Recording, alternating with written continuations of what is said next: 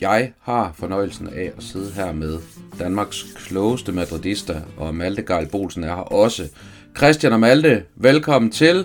Mit navn er Oskar Gomes Svendsen. Vi skal snakke Real Madrid.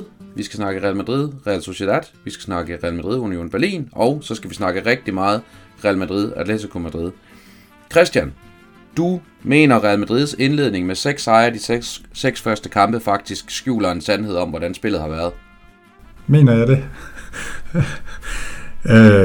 Men spillet har jo ikke været godt. Altså der er jo sådan lidt to sider af sagen. Inden så kan man vælge at anskue det på den måde, at vi har ikke scoret, at på trods af at vores angriber ikke har scoret, så har vi vundet. Og man kan anskue det på den måde, at vi simpelthen bare konsekvent kommer til at have problemer på et eller andet tidspunkt, så snubler vi. Jeg vil jo nok sige, at det her det begynder lidt at minde rigtig meget om sidste sæson, hvor vi jo var forrygende. Det var jeg også inde på i sæsonoptagspodcasten, at vi startede jo faktisk forrygende i sidste sæson, og jeg mener, det efter 14 runder, der har vi vundet 12 og 2 uafgjorte. Og derfra så går det jo fuldstændig galt. Det kan godt bekymre mig, om vi ender samme sted i den her sæson. Det der jo så er det positive lige nu, det er, at vi holder den gående, og lige om lidt så får vi Vinicius tilbage. Jamen Malte, apropos Vinicius, du mener egentlig med henblik på kampen på søndag, at Griezmann Morata er et bedre angreb end Rossello Rodrigo? Morata kan vi nok godt diskutere. Jeg synes, der må også være noget i, at Rossello står foran Morata på det spanske landshold, men Griezmann vil jeg da helt klart foretrække. Altså han skulle ind, og han er den bedste angriber på de her to hold lige nu. Jamen, så er vi da vist i gang, de herrer. Lad os starte søndag aften, hvor Real Madrid var på besøg i Baskerlandet. Det passer ikke, Baskerlandet var på besøg i Real Madrid. Real Sociedad gæstede Bernabeu. Vi kom bagud, det plejer vi at skulle gøre. Beretnetier hedder han, det var et svært ord at sige. Jeg endda kom hjem fra Baskerlandet. Scorede efter 5 minutter. Valverde udlignede, og så scorede Rossello efter en time, Christian. 2-1 til Real Madrid. Endnu en sejr. Hvad er sådan dit key takeaway for at bruge et godt dansk ord for den kamp?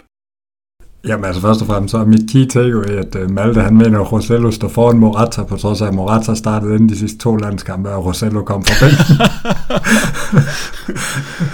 Ja, nogle gange så svinger man lidt bare eller andet, og så håber man det rigtigt. Sådan har Jesper ageret podcast de sidste 27 år, eller sådan noget af den stil, så... Ja, præcis. Ej, men bortset fra det, så... Jamen, så synes jeg, key takeaway, det er, at vi har svært ved at kreere, og vi har det svært i den første, første tredjedel af kampene, og så er det ligesom om, vi æder os ind i det. Og det er jo lidt det samme, der også sker imod Berlin. Vi har det svært i starten, og der er jo ikke nogen... Altså, hvis Sociedad får scoret, enten ikke ved, at Kubos mål ikke rammer en medspiller, der står offside, eller en af deres andre 2 halvstore chancer bliver sparket ind, jamen så står det 2-0, og så tror jeg ikke, vi kommer tilbage. Fordi det er en hård en at grave sig tilbage mod et hold, der også er stærke på kontra. Og omvendt må man jo bare sige, at vi æder os mere og mere ind i kampene, og det kan man jo så tilskrive, det kan jeg godt i hvert fald sidde og tænke lidt, at det, at vi har den her ekstremt stærke midtbane og kan sætte kvalitetsspillere ind, så vi konsekvent spiller med 3-4, nogle gange endda 5 meget, meget løbevillige og meget, meget stærke og pasningsstærke midtbanespillere, der gør, at modstanderen simpelthen løber tør for energi. Det er sådan lidt mit takeaway fra det opgør. Jamen, udover at det er fedt at se Bernabeu igen, det er sådan en anden sag, altså uden alt det bagl der. Malte, den vil jeg egentlig godt lige sende videre til dig, Christians pointe her, altså vi starter med Valverde, Tchouaméni, Kroos og Bellingham på midten, hvis man sådan skal tage alle 4 med. Undervejs så skifter vi Tchouaméni ud for Modric, og vi tager Valverde ud for Lucas Vázquez, og så er vi Rossello ud for Camavinga, så man kan sådan sige sådan lidt nemt beskrevet, så kommer Camavinga og Modric ind på den centrale midtbane. Kan det underbygge lidt Christians påstand, at man kan sætte 2 så stærke spillere ind i forhold til at dræbe kampen efter pausen? Ja, det er jeg sådan set meget enig i. Jeg synes, det er lidt sjovt, vi tager Tchouaméni ud lige så snart vi kommer foran. Vi kommer foran med 2-1, vi skal forsvare en føring, og så tager vi vores ankermand ud. Samtidig tager vi ham angriberen, der scorede målet ud. Det synes jeg var en lidt mærkelig disposition fra Ancelotti, men jeg synes også, det virker som om, at vores midtbane skal trække rigtig meget, eller trækker os langt. I den her sæson. Union Berlin gik jo også støde tidligt faktisk allerede i anden halvleg. Det kommer vi selvfølgelig tilbage til. Så det er klart, at vi har ekstremt mange gode kort på den midtbane, også selvom jeg ikke synes, at det er nødvendigvis af dem alle sammen, der er i topform lige nu. Altså Camavinga synes jeg ikke er kommet sådan særligt godt i gang med den her sæson. Tchouaméni spiller fremragende.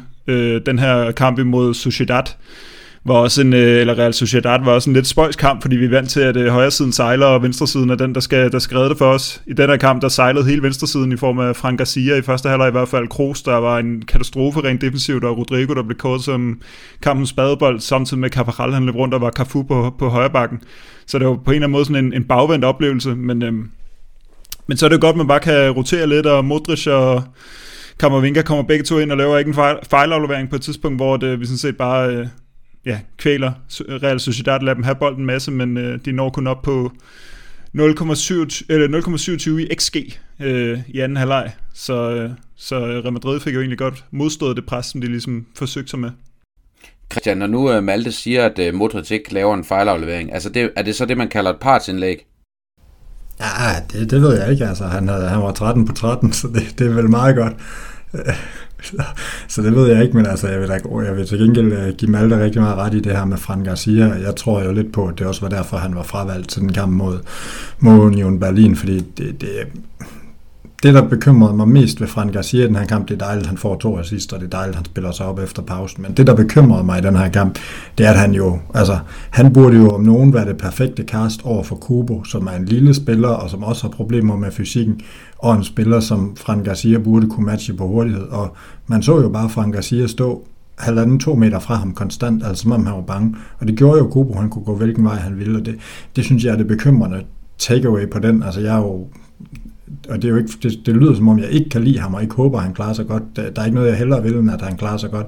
Men jeg har jo fra start af været meget skeptisk omkring Frank Garcia, og jeg synes jo netop, sådan en kamp her viser, hvor bekymrende han er i forhold til, at vi ved jo godt, at han kan nogle ting frem i banen. Det har han ikke rigtig vist. Det kræver om selvtillid og timing og sådan noget. Men det her med, at han defensivt...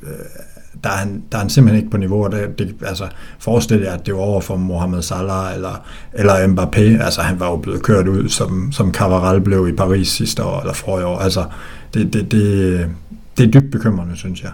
Det er så faktisk mit andet takeaway fra kampen, det er Frank Garcias defensiv, eller mangel på samme. Jamen, det er som om, han er sådan oppe i hovedet, er han simpelthen ikke med. Altså, han er ikke helt oppe i det samme tempo, som resten af spillerne på banen. Altså, der er den der situation i første halvleg, hvor at Kubo, efter han både har scoret et mål, der er blevet dømt offside, han har, eller ja, offside på Oase Balling, og har også lavet assisten, eller hockeyassisten, eller hvad det ender med at blive, men så står han jo sådan og danser lidt rundt ude omkring Frank Garcia, han er helt inde i feltet, og Frank Garcia ender bare med at stå som sådan et dårdyr fanget af lygterne, ikke? Indtil han bare smider den ind i hovedet på Mikel Merino, der kommer løbende, og også godt kunne have scoret den situation. Så det er sådan, hans mentalitet afspejler sig lidt i samme måde, han udtrykker sig på, sådan rent fysisk, altså sådan lidt febrilsk og rodet i det, sådan lidt en Ceballos, bare ikke med samme selvtillid og ude på venstrebakken i stedet for, så... Men det, altså jeg håber jo selvfølgelig bare på, at han kan komme forbi det der, altså at det er bare sådan en ting lige er i starten, fordi vi kan jo ikke regne med, at han udvikler sig det helt store sådan talentmæssigt, fordi han er jo 24, men vi kan måske godt håbe på, at det er noget, han kan vende sig til, at det bare handler om at være i Real Madrid. Men Christian, er det også skridtet fra at spille for, skal vi sige, et midterhold i Spanien, og spille mod de store hold, til pludselig også skulle være en spiller, der skal levere på et stort hold, der alligevel måske er for stort for Frank Garcia?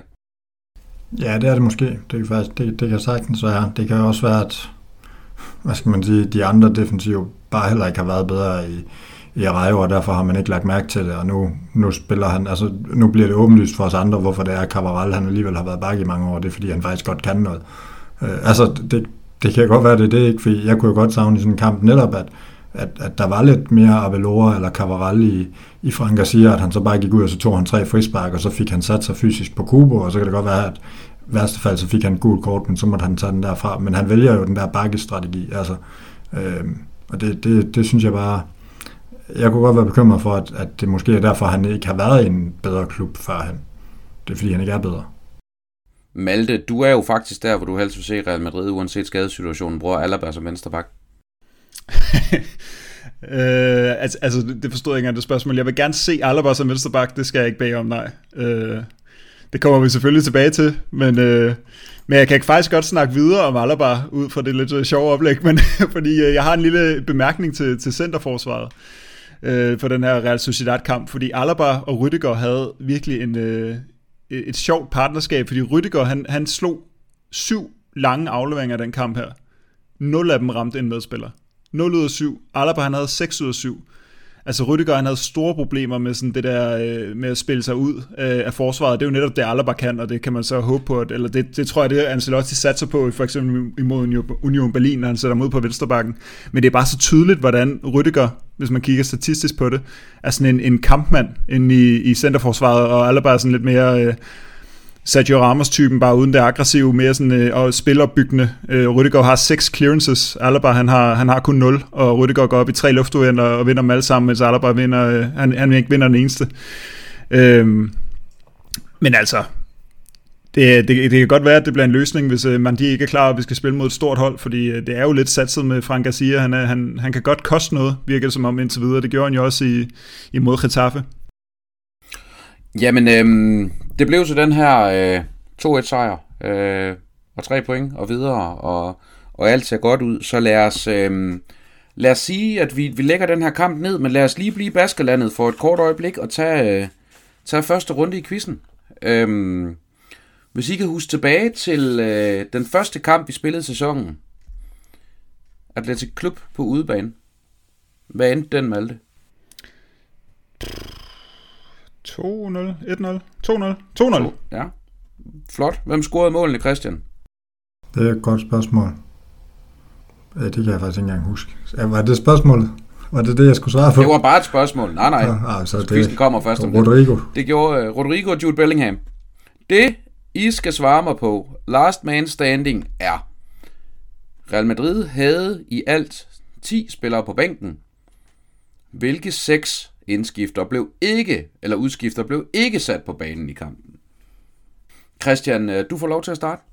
Når I laver en fejl, så er I ude.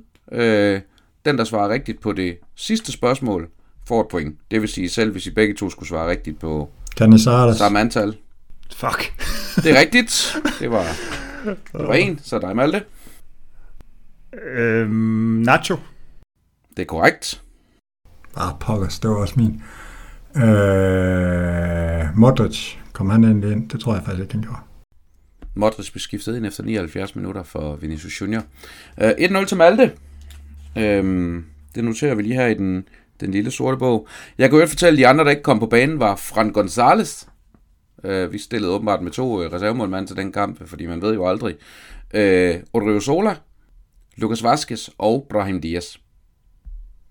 Indskiftet undervejs var Rüdiger, Kroos, Modric og Rossello, og Rüdiger blev skiftet ind på grund af en forfærdelig skade til Militao i kampen i øvrigt. Men 1-0 til Malte. Det starter, som det måske slutter. Lad os se. Så hopper vi videre til kampen mod Union Berlin. En 1-0-sejr, skal vi sige, det var sådan relativt dybt inde i kampens stillingstid, Real Madrid fik scoret, Christian. Ja, og det er jo, nogen vil jo mene, at det er det, man kalder Bernabeu-tid, men det var da lige ved at nå at blive lidt presset. Malte, hvor stor en katastrofe havde det været, hvis vi havde lagt ud med 1 point i Champions League hjemme mod Union Berlin? Altså, jeg tror nu nok, vi skulle klare den videre alligevel, men det er jo så pinligt, og det er jo også det her med, Union Berlin er jo det 4-seedede hold i den her gruppe, og en hjemmebanekamp mod det 4-seedede hold i Champions League-gruppen, det plejer trods alt at være en, man skal vinde,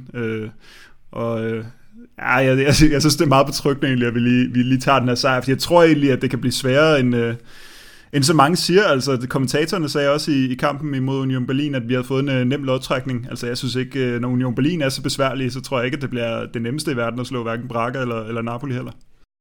Christian, er du enig i den udlægning, at det ikke nødvendigvis bliver en walkover? Lidt både og. Jeg kan godt følge, at Napoli, jeg tror faktisk, at det bliver ikke nemt om førstepladsen. Jeg synes, Napoli er stadigvæk et stærkt hold. Men altså, Portugals nummer 3, dem skal vi vel. Dem skal man kunne slå, hvis man går videre. Så, altså, hvad skal man sige? Jeg synes, man burde gå videre rimelig sådan, sikkert. Og det kunne være noget af det, der var blevet problematisk, fordi hvis man så lige pludselig smider point hjemme, og så Braga egentlig holder styr på deres 2 kampe mod Berlin, så kan det hurtigt blive noget rod. Men nu bliver vi så også velsignet af, at Napoli vinder i går, så det holder jo også lidt det hele gående, så...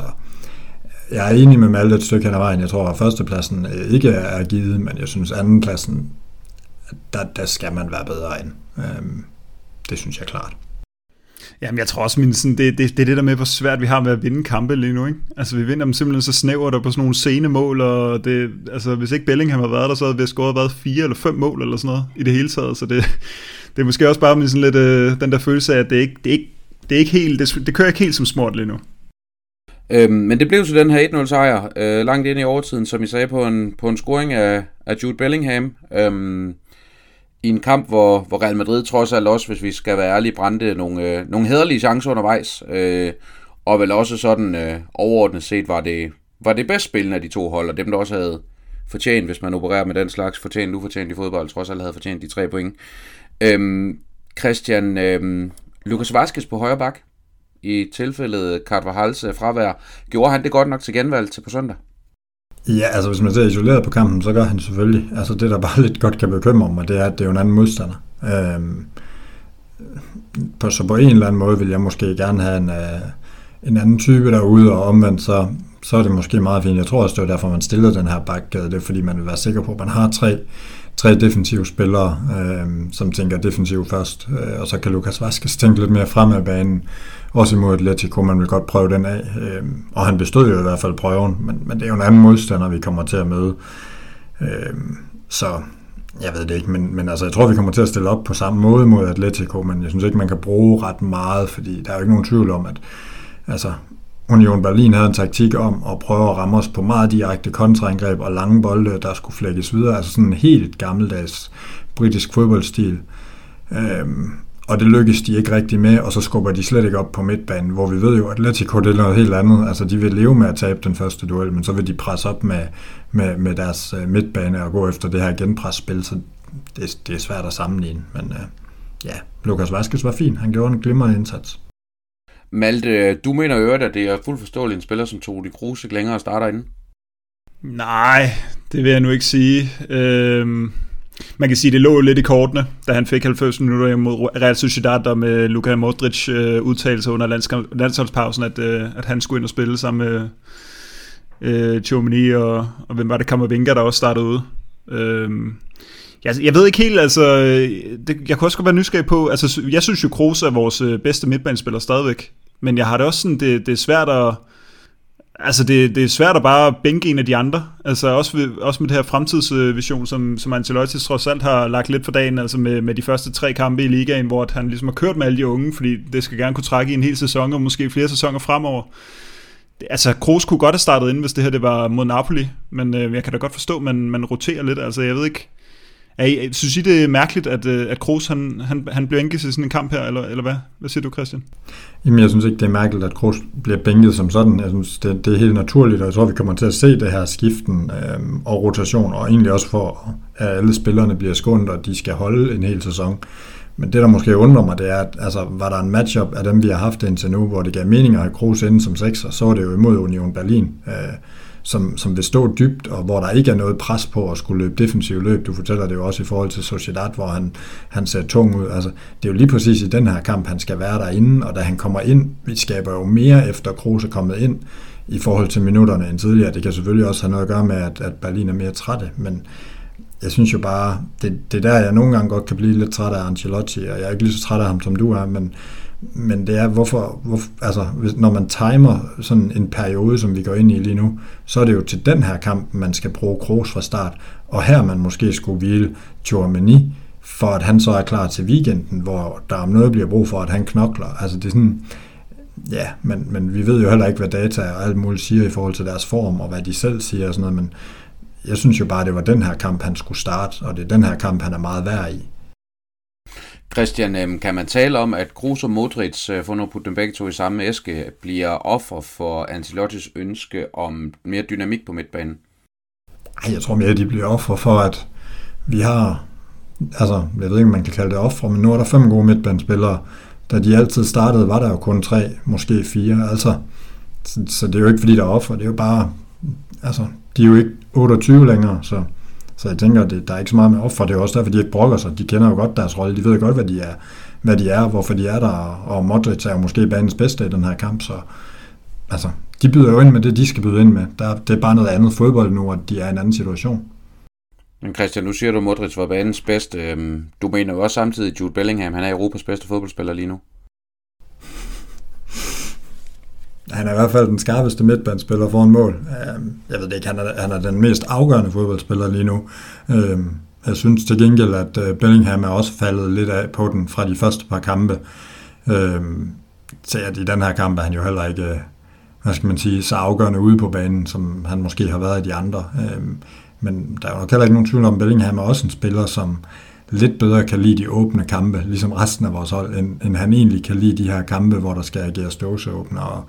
Og ja, nu sad jeg og så Larsen her i går, og nogle gange kunne man jo godt ønske sig en vis nordmand, selvom jeg ved godt, Jesper han slukker nu. Fordi det jeg var lige ved at sige, tror du lige, vi skulle sige det, inden du siger det, så Jesper han kan nå at slukke. Men det er jo lige præcis den der type, vi mangler i de her kampe. Den der Gucci-type, der ligger de overraskende, der ligger på kanten af feltet og slår afleveringerne. Det ja, jamen, det ville jo være endnu bedre. Men, jeg tror, vi har givet den ældre herreforuden til et hjertestop på nuværende tidspunkt, men lad nu det ligge. Ej, den med 2029, han er lagt til seng. Ej, det er rigtigt. Det er rigtigt. Men Malte, det bliver den her start på Champions League-kampagnen med en sejr. Med en sejr hjemme over Union Berlin.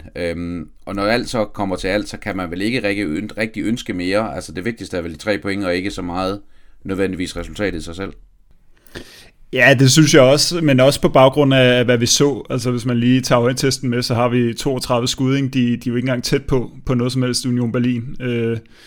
Og altså Rossello, der har 11 afslutninger. Jeg ved ikke, det er også en, jeg godt kunne tænke mig at høre jeres besøg på, men jeg synes jo ikke, altså Rossello brænder en stor chance i det 5. minut eller sådan noget, hvor han får hittet en rimelig god hovedstødschance forbi målet, sådan omkring bagstolpen, hvis I kan huske den.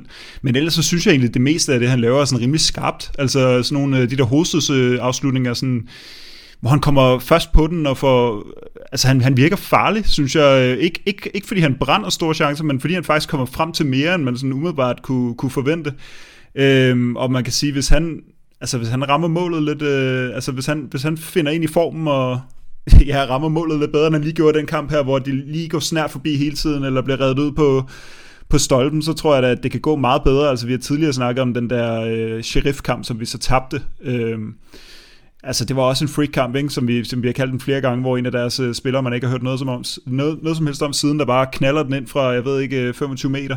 Det var der jo ikke noget af den kamp her. Altså Rodrigo er uvanligt uskarp, i hvert fald hvis vi sammenligner med de seneste sæsoner. Rossello kunne have scoret flere mål, ikke? Men altså lad mig lige høre Rossello, bare lige fordi, nu kom vi til at snakke om det, fordi altså det er derfor, jeg ikke er så bekymret på baggrund af resultatet. Det er jo fordi, vi trods alt kom til så mange chancer, og Rossello får 11 spark. Man ved ikke, er I bekymret, eller hvad synes I? Christian, den synes jeg vil give til dig. Nej, jeg er meget det samme sted som dig. Jeg begynder at blive bekymret. Altså, når det begynder at ligne sådan noget Rodrigo, noget, hvor man kan se, at han tænker over afslutningerne, og der ikke bliver sparket til den og sådan noget. Jeg tror også, Rossello er jo så rutineret og erfaren. Han ved jo godt, hvad og hvem han er, Så nej, jeg er egentlig ikke så bekymret. Jeg er meget på din vogn der. Men hælder du mere til, at det er skuffende, at han ikke scorede, eller end at det er flot, at han kom til så mange chancer? Altså hvis du forstår mit skæld der. Ja, det forstår jeg godt. Jeg hælder mere til, at hvad skal man sige, at han laver alle de rigtige afslutninger. Han rammer indersiden af stolpen og har i hvert fald også en, der bliver reddet godt. Og altså som du siger, han kommer først på dem og sådan noget. Altså, ja, jeg synes jo egentlig, han gør det meste rigtigt. Altså det, man nogle gange godt kan måske lidt tænke, det er, han kan jo ikke det som, altså det er jo forskellen på ham og en kvalitetsangriber, det er, at han kan jo ikke på noget tidspunkt enten få den og selv tage en vending og skyde på mål, eller få den og tage et træk til siden og skyde på mål. Altså alle Rosellos afslutninger, det er stort set first timers. Altså det er det, han afslutter, det er det, han byder ind med. Og det er jo måske hans begrænsning, men man må bare sige, at de first timers, han så har, dem rammer han jo. Altså, de går igen lige nu, men det skal nok komme. Christian, hvor meget tror du, det påvirker Real Madrids spil, at man har en angriber, der skal spilles på den måde? Det ved jeg ikke. Jeg tænker mere, det påvirker Real Madrids spil, at vi ikke har nogen venstre kant overhovedet, og at vores højre kant ikke gider at spille højre kant, og heller ikke er god centralt. Jeg synes, der er andre ting, der påvirker vores spil mere, faktisk. Jamen, så lad os da lægge den Union Berlin-kamp ned på den her måde. Malte, selvfølgelig, bortset fra, at du mener, baseret på kampen her, Frederik Rønner faktisk er en bedre målmand end Kepa. Nej, jeg synes faktisk, Kevin, han gjorde det meget godt. Der var en enkelt situation, hvor han virkede lidt tvivlsom i at gå ud og gribe en bold, men han har også en god igangsætning til Valverde. Men Rønnerov kan da godt komme ind og blive reservekeeper. Vi savner nogle danskere. På herresiden i hvert fald. Jamen, så lad os drible lidt videre i teksten, og lad os, inden vi skal snakke Real Madrid, Real Madrid, så lad os tage en quiz mere. Igen, så kører vi en Last Man Standing. Sæsonen 2021-2022. Jeg skal bare bede jer om på skift at nævne placeringerne på holdene efter sidste spillerunde fra nummer 1 til nummer 20. Den sidste, der svarer rigtigt, vinder. Det vil sige, Christian, hvis du starter, siger du nummer 1, Malte siger nummer 2, du siger nummer 3, indtil en af jer har en fejl. Alright. Yes. Christian, du starter. Barcelona. Jeg siger Real Madrid. Jamen Christian, du har allerede svaret for... Nej, hvad sagde jeg? Undskyld. 2021-2022. Undskyld, jeg retter det lige. Nu skal jeg sige det rigtige årstal her. 2021-2022 selvfølgelig. Vi starter lige igen, jeg tror vi skal... Nå, for pokker. Ja, okay. Ja. Så vi tog... Og det var ærgerligt, Christian, så tabt. Vi tog, så er jeg tilbage, okay. Ja, Christian, du starter. Vi kører den lige forfra. Real Madrid. Ja, det er rigtigt. Jamen, jeg mener jo, Barcelona alligevel blev nummer 2 der. Det gjorde de også. Hvem blev nummer 3, Christian, i 2021-2022-sæsonen? Sevilla. Det gjorde dem, vi skal med på søndag. Jamen, jeg kan jo ikke huske sådan noget der. Det er Atlético Madrid. Det er lige meget. Hvis ikke man er nummer 1, så kan det jo være lige meget. Sevilla blev jo nummer 4, og Betis blev nummer 5. Så 2-0 til Malte. Det går jo strygende. Men så lad os kigge frem mod dagens, hovedret. Atlético Madrid på udebane. Hvis vi nu siger, at vi skal møde et hold i krise, Christian, hvor korrekt er den kommentar så? Det synes jeg ikke. Jeg synes jo faktisk, altså vi så sådan internt og snakkede om, at om de i virkeligheden var de farligste og sådan noget for 14 dage siden, og så er de lige snublet lidt, men jeg synes jo faktisk måske, at de har lignet det hold, de tidligere har været, og endda bygget på offensivt. De scorer egentlig okay med mål og sådan, så nej, det synes jeg på ingen måde.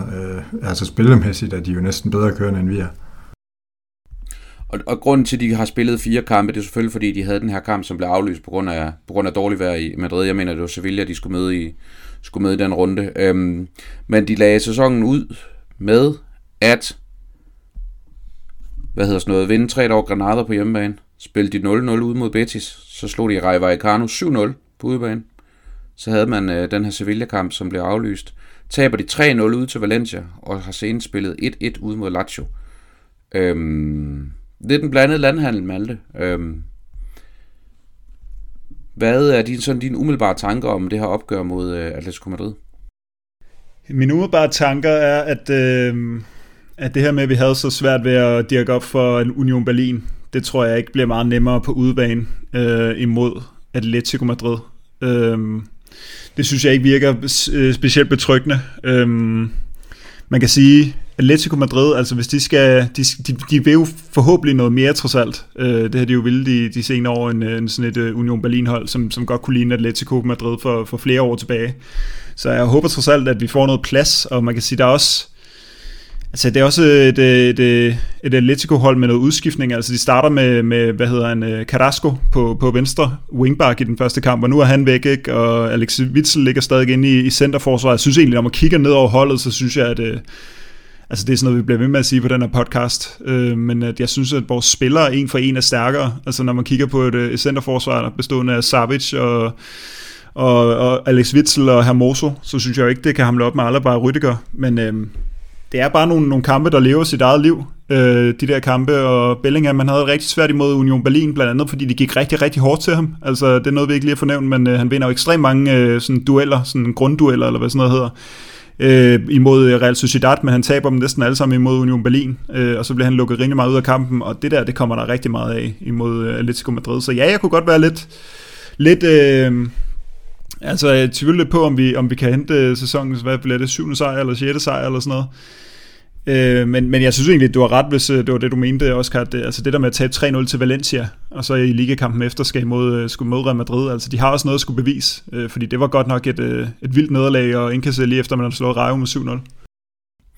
Christian, som Malte han lidt er inde på, så Atlético Madrid har spillet den her 5-3-2-formation, hvor Axel Witsel er faldet ned og blevet centerforsvar rent defensivt, og så har været, kan man sige, været mere en del af midtbanen i det opbyggende spil. Hvor meget er Simeone nødt til at revurdere sin opstilling rent defensivt, når de skal møde et hold som Real Madrid, der spiller med en diamant på midten af banen? Ja, men umiddelbart så burde det jo faktisk matche en diamant meget godt, fordi du et eller andet sted kan sætte Witsel til måske endda at skubbe lidt frem nogle gange og sådan noget. Så det tænker jeg burde matche diamanten meget godt, særligt med Real Madrids, hvad skal man sige, lige nu lidt svage wings, så er der jo netop mulighed for, at deres 5-3-2 i virkeligheden bliver til en 3-5-2, hvis de kan få skubbet frem og blive mere offensive. Så det synes jeg jo er, altså, jeg synes jo egentlig, de burde stå meget godt på den måde. Altså noget af det, jeg godt kan blive lidt bekymret for, sådan, hvis man kigger lidt fodboldromantisk på det, som Malte siger, de her kampe lever deres eget liv og har noget, skal nok have masser af intensitet, og om ikke andet, så skal der nok komme intensitet, når Tchouaméni han saver en midt over igen, og Hermoso han starter inden det altid, så ved vi, at der kommer til at ske ting og sager. Men jeg synes faktisk, at jeg kunne godt se det her blive 0-0 eller en 1-1, fordi altså, står det uafgjort hen i anden halvleg, så har jeg svært ved at se Ancelotti andet end sige, fint, vi har vundet de første 5, og nu kan vi få uafgjort på udebane, en af de sværeste udebaner i sæsonen.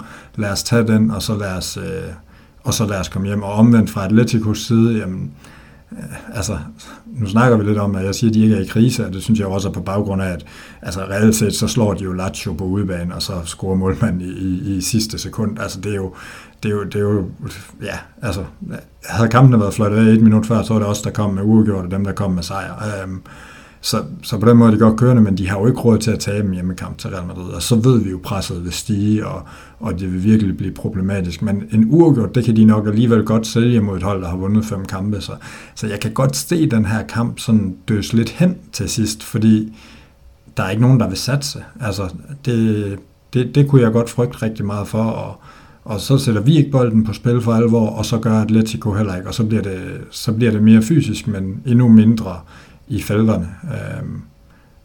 Det er i hvert fald min frygt fra den her kamp, sådan set med fodboldmæssige briller.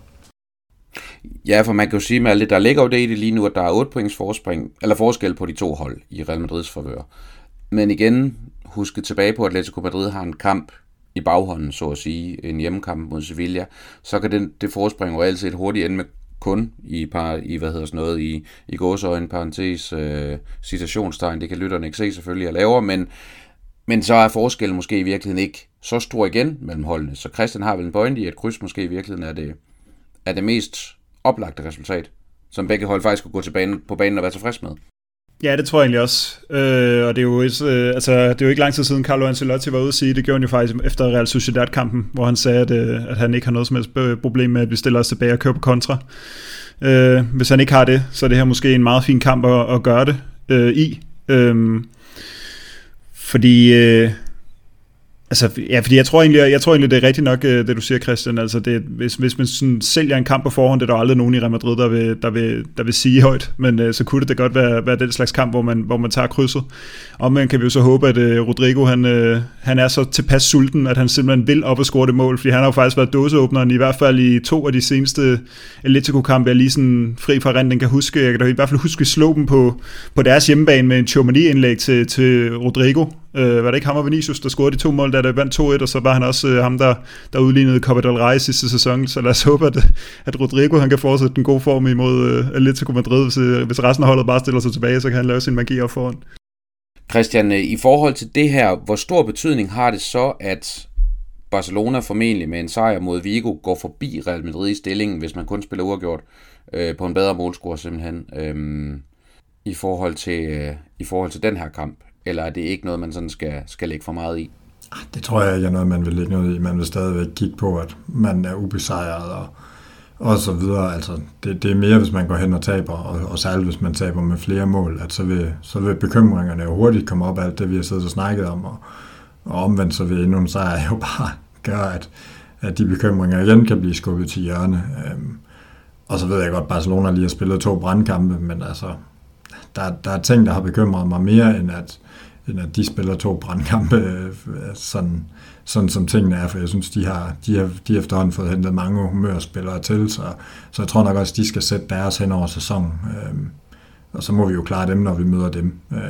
Vi er jo begunstiget af, at de har snublet, så altså, det er bedre at snuble mod Atlético, end det er at snuble mod Getafe. Malte, Atlético Madrid sæson er allerede måske en lille smule slut, hvis mesterskabsmæssigt, hvis de taber kampen til Real Madrid på søndag. Nej, det tror jeg ikke. Jeg tror, Real Madrid de kommer ikke til at køre hele sæsonen i det her tempo, og det tror jeg sådan set heller ikke Barcelona gør. Det er mere et spørgsmål om, hvis de begynder at krakelere internt, men det vil jeg ikke mene. Og Atlético Madrid, jeg tror også, de har det der DNA til at kæmpe sig tilbage. Men man kan sige, der vil jo så være de her 8-11 points forskel selvfølgelig, hvis Atlético Madrid taber. Det er selvfølgelig klart, at de stadigvæk har en kamp i baghånden, men Christian 11 point, og se det på papiret, det må vel trods alt alligevel være skræmmende for Atlético Madrid. Jamen helt bestemt. Det vil da være en kæmpe udfordring for dem, og noget de vil skulle rejse sig fra, fordi så begynder det jo også lige pludselig at blive lidt kritisk i forhold til 3. og 4. plads, og sådan nogle ting, og i og med, at de heller ikke vinder i Champions League, så skal de jo også bruge kræfterne der. Så jeg tænker mere, at det er sådan i helhedsbilledet, men altså igen, de har godt nok mange erfarne spillere, og derfor så er det heller ikke sådan, jeg tror, at de ved godt, hvordan sådan en sæson skal skæres, så det er heller ikke, det er hverken træner eller spillere, der går i panik, og det er jo en træner, som sidder nærmest sikkert i sædet hele tiden, så det havde været noget andet, hvis det havde været de havde siddet med en ny træner, eller noget, men hvad skal man sige, jeg tror heller ikke, der er nogen i SK, der vil klage, hvis de bliver nummer 3 i den her sæson, altså det er jo det, der er forventningen, så ja, der skal vi nok et par runder mere hen, inden de begynder at gå i panik for alvor, men det er jo klart, at et nederlag til Real Madrid er jo i sig selv en katastrofe for arbejderne fra Atlético.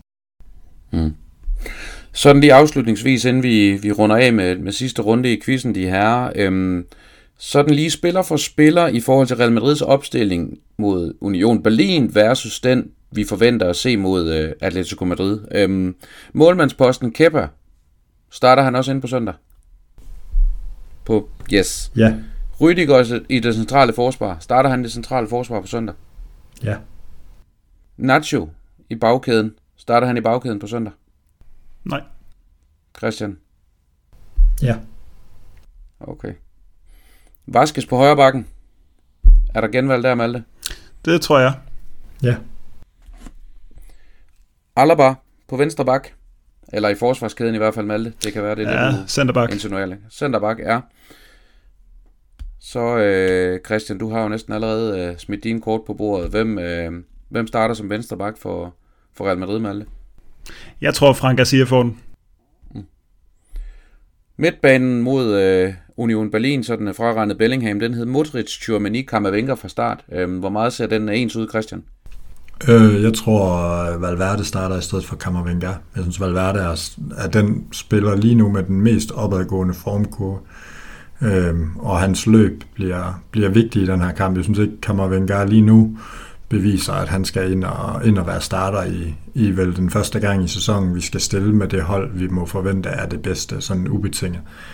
Og det er jo særligt på midtbanen, fordi de andre, med hele bagkæden og angrebet, er påvirket af skader. Så de 4 midtbanespillere, det er jo første gang, vi skal se, hvem det er, Ancelotti stoler mest på. Og der tror jeg, at Valverde, han er forbi Camavinga. Hvad med Kroos eller Modric, Christian? Ja, men jeg tror, at Modric får den, fordi han har været så god de sidste par gange. Men altså, Ancelotti har en gang, jeg kan huske, i en stor kamp gået udenom Kroos, og der blev vi kørt ud på røv og albuer. Til Manchester City, og vi var på stadion sammen med Oscar. Det var en hård aften. Det var Ramos' skyld. Ja, men det startede jo, da vi ikke startede med Kroos. Og det er den eneste gang, han har nogensinde ikke brugt ham i en stor kamp fra start. Så det var Zidane, ikke? Ja, sådan der Zidane. Det er ligeglad, hvem træneren var. Jeg husker kun, at man bænkede Kroos, men det er da rigtigt nok, det var ikke Ancelotti. Men siden altså Kroos har altid startet inden, og jeg tror måske godt, han kunne blive en dark horse, men vurderet på form, så tror jeg faktisk, vi spiller med de her 4, hvor hvad skal man sige, Valverde erstatter Camavinga. Mm. Er du enig i det, Malte? Nej, jeg tror faktisk, at Kroos får den her. Jeg synes, Modric han har set lidt for lille ud simpelthen i sidste sæson. Der var, altså, man har ligesom vendt sig til i mange sæsoner, så altså, er Modric der altid, når det virkelig gælder i de store kampe. Men jeg synes faktisk, der var nogle kampe i sidste sæson, hvor han virkelig kom til at se, altså, fylde for lidt. Og jeg tror Kroos får den her. Jeg tror, han har meget værdi med sit lange sideskifter. Han fylder lidt mere. Han har jo også noget af det her saft og kraft, han ligesom har fået på i de seneste par sæsoner, hvor han virkelig tager fra defensivt, så det var så ikke lige mod Real Sociedad, vi fik set det i fuld flor der, men jeg tror Kroos han kommer ind og får den i stedet for Modric, og så er jeg enig i de to andre. Bellingham, ham tænker ikke, der er nogen, der piller ved lige umiddelbart. Og offensivt Rodrigo, Rossello, der har vi jo ikke andre, kan man sige, har vi jo åbenbart valgt som et strategisk pejlemærke for klubben, så det bliver jo selvfølgelig Rossello og Brahim Diaz i angrebet. Så, eller Rodrigo, formentlig. Det kan være et fedt, tænker jeg. Men så langt så enig. Christian, hvad ender den på søndag? Sådan resultatmæssigt ikke bare 1-2. Jamen, nu har jeg jo taget det ene skridt, så må jeg også tage det andet. Det ender 1-1. 1-1, yes. Malte, hvad siger du?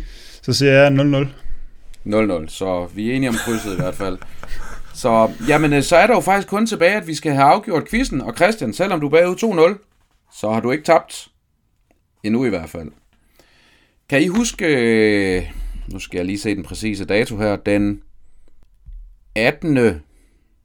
november 2017. Atlético Madrid, Real Madrid. Nej. 0-0. Nej, det er godt. Jamen, Christian, et point for hver rigtig spiller, du siger. Jeg skal bare have dig til at give mig Real Madrid startopstilling for den kamp. Så du kan score 11 point i alt. 2017. Ja. Jeg er så dårlig til det der. November 2017. Keylor Navas. Forkert. Du fortsætter bare. Du får 11 bud. Du får 11 gæt. Marcelo. Det var et point. Ramos. Det var 2. Varane. Det var 3. Cabral. Det var 4. Casemiro. Det var 5. Modric. 6. Kroos. Det var på 7 point, må det blive. Cristiano Ronaldo.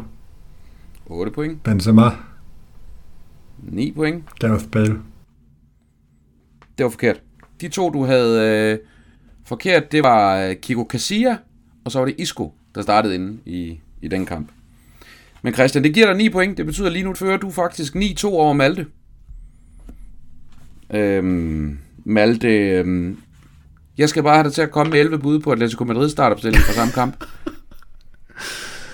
Ja.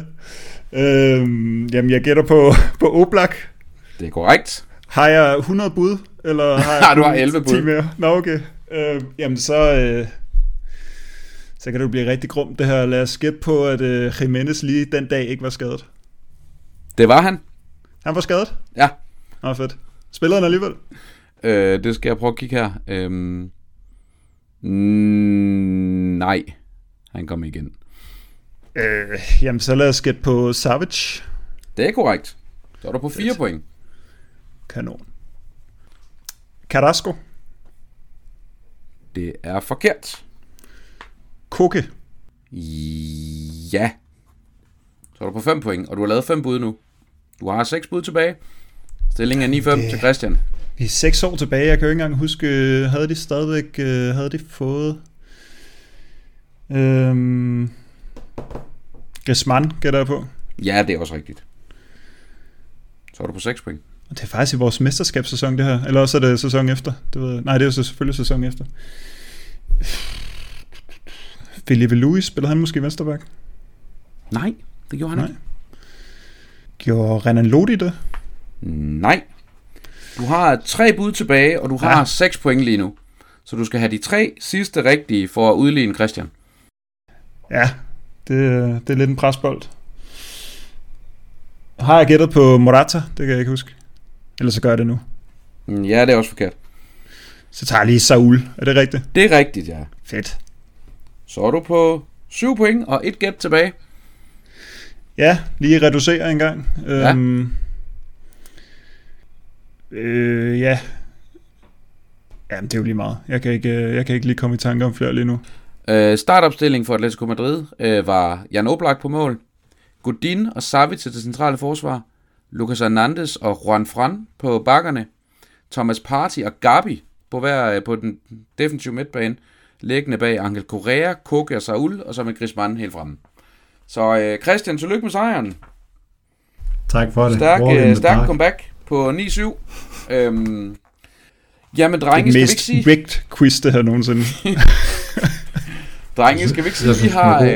Ja, ikke også? Fedt, mand. Det er fantastisk. Så længe man har gjort vinderen tilfreds, så ved man, man har gjort noget rigtigt. Skal vi ikke sige, at vi har været ude i alle verdens afkroger, Spanien i hvert fald, og spansk fodbold, og særligt Real Madrid. Sige, at vi har lidt af en god indsats. Så tak, fordi I vil lege med. Malte, tak, fordi du så beredvilligt gav Christians sejren i quizzen, selvfølgelig. Ren forring. Jamen, Ala Madrid. Y nada más.